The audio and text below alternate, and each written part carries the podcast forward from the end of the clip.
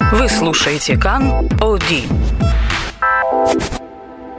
Доброе утро, сегодня будет прекрасный день. Доброе утро, Израиль! С Юлией Цодекс и Ильей Аксельродом на радио Канрека. Доброе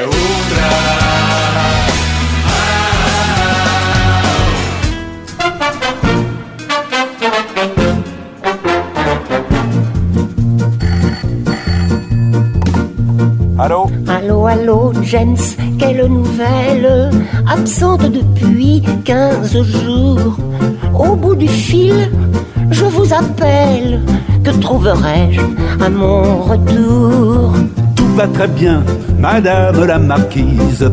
Tout va très bien, tout va très bien. Pourtant il faut, il faut que l'on vous dise, on déplore un tout petit rien. Mais à part ça, Madame la Marquise, tout va très bien, tout va très bien. Я думаю, что все узнали мотив. Доброе утро, мы говорим о Тане Барск, которая расскажет нам сегодня э, про эту э, замечательную песню. Доброе утро всем. Прекрасная маркиза. Да, с маркизой все сложно было, потому что на самом деле все начиналось в дремучей средневековой Испании, где когда-то родился и жил Педро Альфонс, астроном, богослов, переводчик, а еще ко всему врач-выкрест, э, урожденный Мозес Шефарди. В общем, наши люди практически.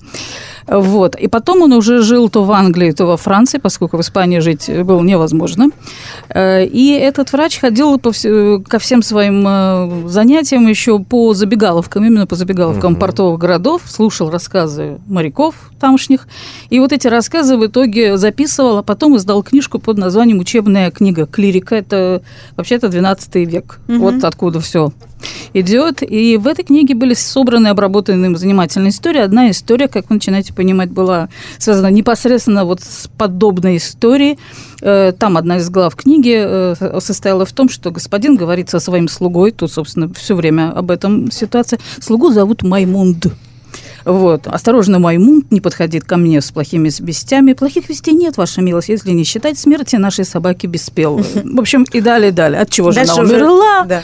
Да, э, наш мул испугался, сорвался с привязи, побежал, затоптал бедняжку. Ну и, в общем, мы в той же... В частности, русский сатирик Дмитрий Минаев, это уже 19 век, по конец 19 века написал э, свою версию, ситуацию с русским воеводой, ну, как полагается, который едет домой с поля брани, посылает вперед слугу, ну, слуга и начинает, э, ну, что воевода скрывает свой вздох и ждет. Все в усадьбе исправно. Слуга отвечает, лишь только и сдох любимый ваш сокол недавно. Вот такое начало этой баллады. То есть, в общем, в живых никого не осталось и ситуации с воеводой и его теремом. А вот потом действительно вот появляется вот эта французская история. Это вот 1935 год. То есть уже с Э, этой музыкой это французская песня, да? с музыкой, да, тут надо благодарить э, певца французского музыканта Рея Вентуру э, с его вокально-инструментальным ансамблем, как мы говорим, коллеги, да, знаменитым, который от- отправился в свой первый гастрольный тур по югу Франции родной, и вот в ресторане однажды, где они столовались, было холодно, грустно штатному композитору этого коллектива Полю Мизраки, пианисту, захотелось что-то сочинить, вспомнив сюжет. Тоже наш человек. Э, Из раки, Маймон, я да, да, да, чувствую, да, чувствую там наш все, прослеживается, да.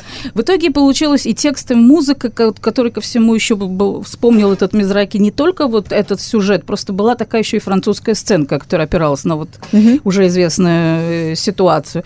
Так появился референ Туват Ривьян Мадам Эля Маркиза, то есть все хорошо, прекрасная Маркиза.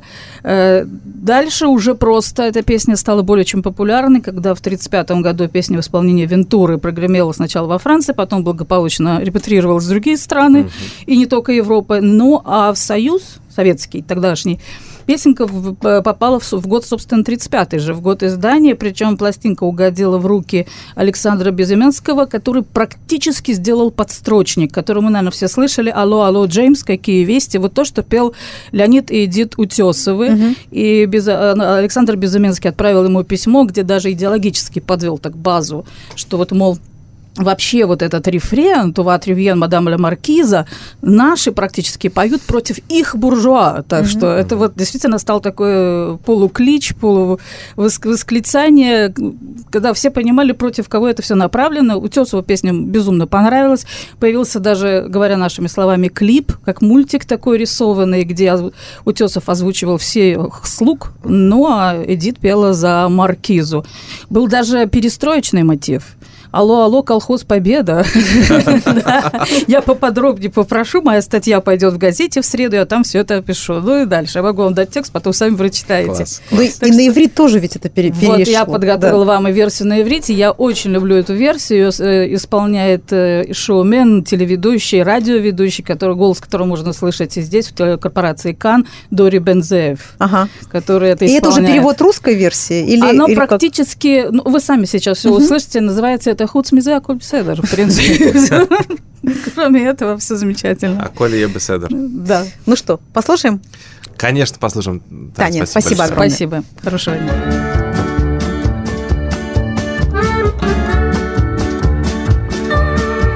הלו, הלו, ז'קלין החמודונת, כאן אדונך, מרכיז דה פנטלון.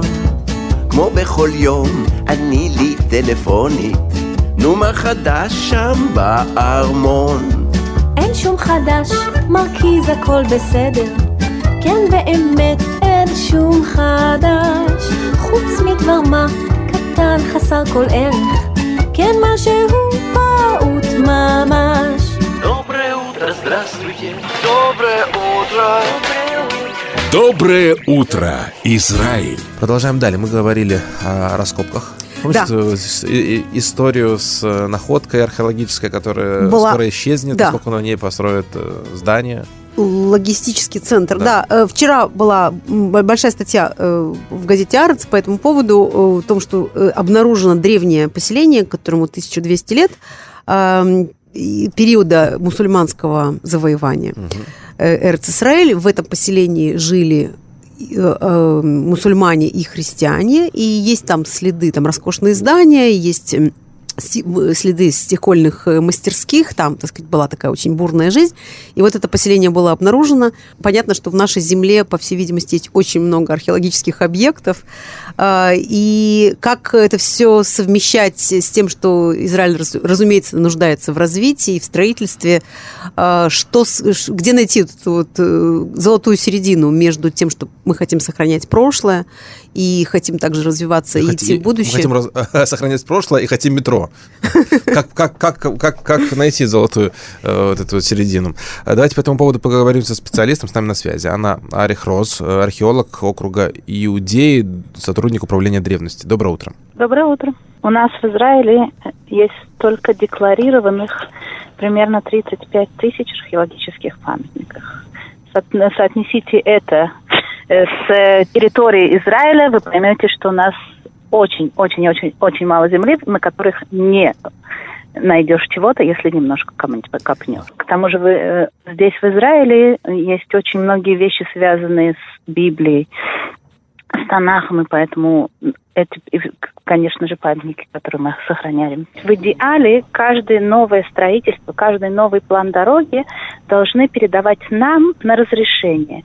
И мы каждый план дороги, по идее, это работает так.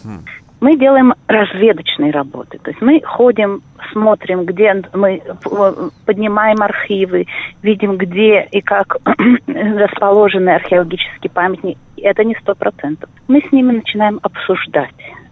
То есть мы говорим, что, допустим, вот такой-то, такой-то памятник, лучше поставить всегда в любом, в любом жилом районе есть всегда, есть всегда место, место для парков. То есть, допустим, мы предпочитаем, что парк будет построен на том месте, где находится памятник. Ага. И там Чтобы тогда можно памятник- показать эти археологические Или объекты, да? показать, Мгм. или наоборот, то есть как бы их не трогать. Для того, чтобы их показать, после раскопки их нужно постоянно, постоянно поддерживать ст- чистоту, смотреть, чтобы ничто не разрушилось. разрушалось. Мгм. То есть есть памятники, он которые сохраняет- известны, но они специально удерживаются под землей. Чтобы, не- чтобы не разруш... их не разрушать. Чтобы их не разрушали, Мгм, потому что э, лучшая Интересный факт. консервация это, конечно, э, вообще их не трогать. И последний вопрос. Э, Вот мне интересно ваше мнение. Вот тысячи лет после нас, что найдут археологи? от нашей эпохи? Что останется? В основном останется, он останется очень-очень много. Ну, по- по- кроме пластиковых пакетов, Пластиковый пакет, а бетон? си- силиконовых имплантов. Бетонные Э, дороги, бетонные дороги Бетонные дороги останутся? Останутся, конечно, и все, все остатки зданий. Останется постоянно то, что мы находим, то и останется фундаменты. Боюсь, и велосипеды в моем классе тоже останутся. Анна, огромное спасибо вам. Хорошего продолжения этого дня. Спасибо, Анна Айрих Рос, археолог округа Иудей, сотрудник управления древности.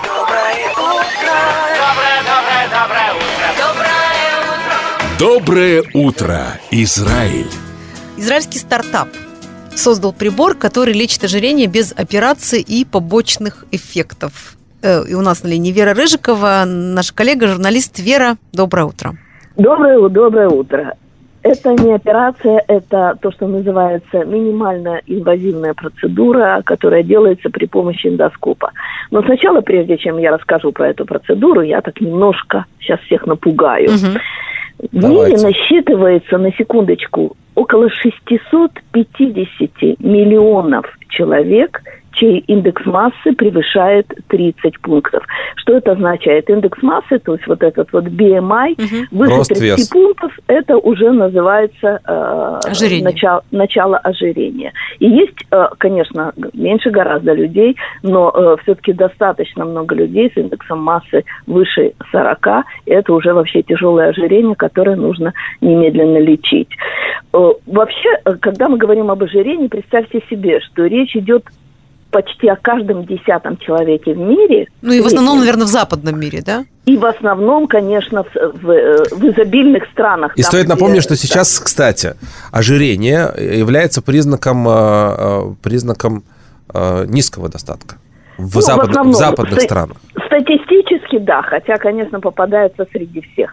Вот, например, в Америке, в Соединенных Штатах, индекс массы выше 30 имеет каждый третий взрослый Невероятно. американец. В Израиле ситуация чуть получше. Среди мужчин каждый четвертый, среди женщин каждая шестая. В Израиле каждый четвертый американец. да. Вот. Э, Ну, э, собственно, э, операции хирургические для людей, которые, у которых индекс массы выше 40, они распространены в Израиле. Более того, они покрыва- покрываются страховкой, их можно сделать за счет больничной кассы. Но это, в общем-то, согласитесь, операция при всех ее Очень преимуществах. тяжелая, да. Ан- Это тяжелая операция, тут есть риски, есть люди, которые просто боятся и, и лечь под нож, и, и, ну, просто, просто боятся и И последствия от этой операции, там реабилитация непростая, и очень суровый режим, диета. Совершенно верно. И, и иногда люди все-таки возвращаются, если не к прежнему весу, то все равно опять начинают набирать и так далее. А вот э, людям с массой э, 30 пунктов, даже э, с индексом массы 30 пунктов, э, операция не покрывается страховкой, то есть если хотите, делайте за свой счет, это довольно дорого. Так вот, израильский стартап, сейчас я попытаюсь выговорить его название. Нитинотес. Нитинотес, Да. Вот так называется. Он базируется в Кесарии, и э, там всего семь человек работает. Они разработали технологию, с помощью которой миллионам, а возможно и сотням миллионам людей, возможно, удастся изменить свою жизнь, избавиться от лишних килограммов, фунтов и пудов, уменьшить э, продолжительность, э, увеличить продолжительность и улучшить качество жизни. Вот речь идет о таком приборе, который вводится в желудок при помощи эндоскопа. При этом не нужна общая анестезия. Делается седация такая же, как при обычных исследованиях э, э, желудочно-кишечного тракта. Кто это э, проходил уже в своей жизни, знает. Процедура не самая приятная, но ничего страшного. Вот. Потом э, врач нажимает на кнопку, этот прибор выстреливает, остается в желудке и начинает его сшивать. Застегивает на молнию, да? Он его стягивает, Да. он стягивает стенки, он сводит их вместе, стягивает стенки и как бы зашивает. Спустя какое-то время, где-то месяц, его вынимают обратно. Прибор этот называется тоже, сейчас я его постараюсь выговорить, эндозип. Ну, зип это вот и есть как раз вот, э, а застегивание. эндо да. это вот эндоскоп, да. Ага. Вот. И э, э, живот застегивается как карман, то есть становится гораздо меньше, меньше. Эта процедура безболезненная, и э, человек получает тот же эффект, как при операции, только без прокола, без разреза брюшины, без прокола брюшины, через э, рот, через пищевод. И точно так же эта штука э, вынимается. Вот, вводится это, э, этот прибор однократно, поэтому нет никакой опасности, он заранее стерильный, он потом выбрасывается и все. Эндозип – израильского стартапа успешно прошел испытания на животных, угу. на лабораторных тканях человека в, реши, в режиме экс-виво, то есть вне человеческого организма, а потом еще на 13 испанцах. Угу. Клинические Дело в том, что клинические угу. испытания проводились в Мадриде, в, бариатрической, э, в отделении бариатрической эндоскопии университетского госпиталя в Мадриде. Угу. В Израиле Но, страшная бюрократия, очень трудно провести очень, клинические очень исследования. Очень трудно, да, провести исследования на людях. Поэтому это сделали в Мадриде, вот уже 13, 13 испанцев наслаждаются жизнью. Вот. Теперь радоваться рано, потому что с этого момента начинается трехлетний отсчет который необходим для получения разрешения регулирующих органов США и Европы, и, соответственно, тоже без, этих, э, э, без этого трехлетнего срока испытаний. И, естественно, эта компания сейчас привлекает инвестиции, несмотря на то, что еще нужно столько ждать, инвестиции уже есть в размере 6 миллионов долларов. Да. да. При этом генеральный директор этой компании, зовут его Раз Барон, он говорит о том, что он убежден, что бариатрические операции при помощи скальпеля очень скоро уйдут в прошлое, но предупреждает, что ни операция, ни вот эта вот застежка на молнию, не панацея, что людям нужно обязательно пересмотреть свое пищевое поведение, образ жизни. Вот, собственно, все. Вера спасибо. Рыжика, спасибо большое. Прекрасного продолжения этого дня. Доброе утро, Израиль! Приветствуем у нас на телефонной линии драматурга, заведующего литературной частью театра Гешер Рои Хена. Рои, доброе утро. Здрасте. Мы знакомы, я не уверен, что вы помните об этом, но когда-то вы судили тележ-передачу на знание иврита на девятом канале. И я, там, вы, и я там выиграл телевизор, Ух ты. который Молодец. до сих пор у меня двойку. Так что э, для многих Ройхен это театр Гешер, для меня это 42 инч телевизор.